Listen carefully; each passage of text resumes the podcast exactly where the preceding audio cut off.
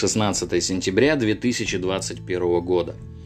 Про начало своих старых новых приключений я решил пока ничего не рассказывать, хотя есть чем поделиться. Также я решил подсобирать информации, деталей и накопить зла, чтобы все получилось очень сочно и красочно. Думаю, что даже не буду стесняться в выражениях, когда буду рассказывать о моих очередных и внеочередных похождениях в местный свинарник, именуемый в народе поликлиникой. Соответственно, не стесняясь, расскажу о прогрессе, ну или о регрессе в истории с этой проклятой болезнью. В общем, это дело обозримого будущего, а сейчас о том, что действительно имеет значение. За сутки в стране стало известно о 19,5 тысячах заболевших. Всего с начала пандемии коронавирус подтвердили у более чем 7 миллионов человек. Также за сутки умерли 794 заразившихся. Можно ли говорить о начале той самой четвертой волны, которую прогнозировал в частности главный врач больницы в Коммунарке? Наверное, да. Несмотря на это, официальные власти исключают возможность нового локдауна.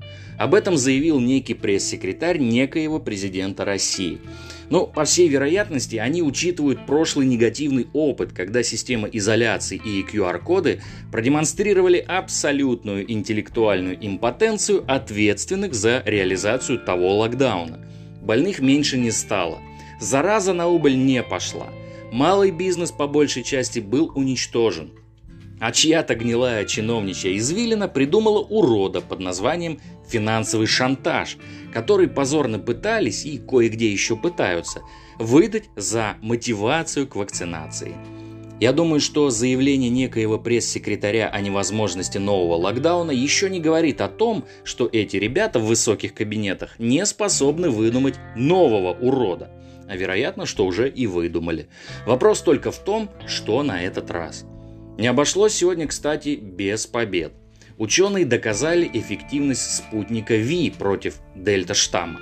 Причем спутник оказался эффективнее, чем AstraZeneca и Sinopharm.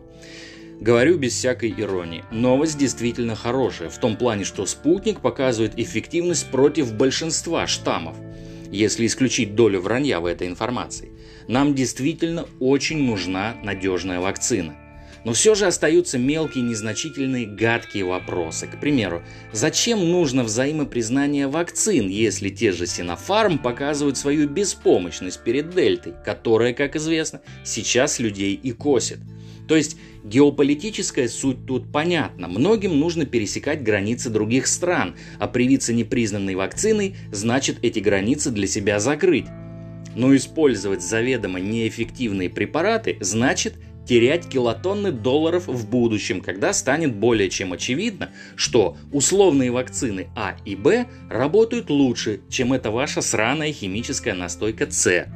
Думаю, некие компании-разработчики вакцин это прекрасно понимают.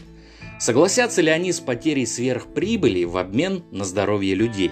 Или же, как всегда, договорятся? Рассуждать на эту тему сейчас не хочется. Это вам немалый бизнес. Что касается меня, все прошлые признаки сохраняются. Из новых небольшая боль в глазах, но, возможно, это никак не связано с основной проблемой. Посмотрим. На сегодня все. Берегите себя. Конец связи.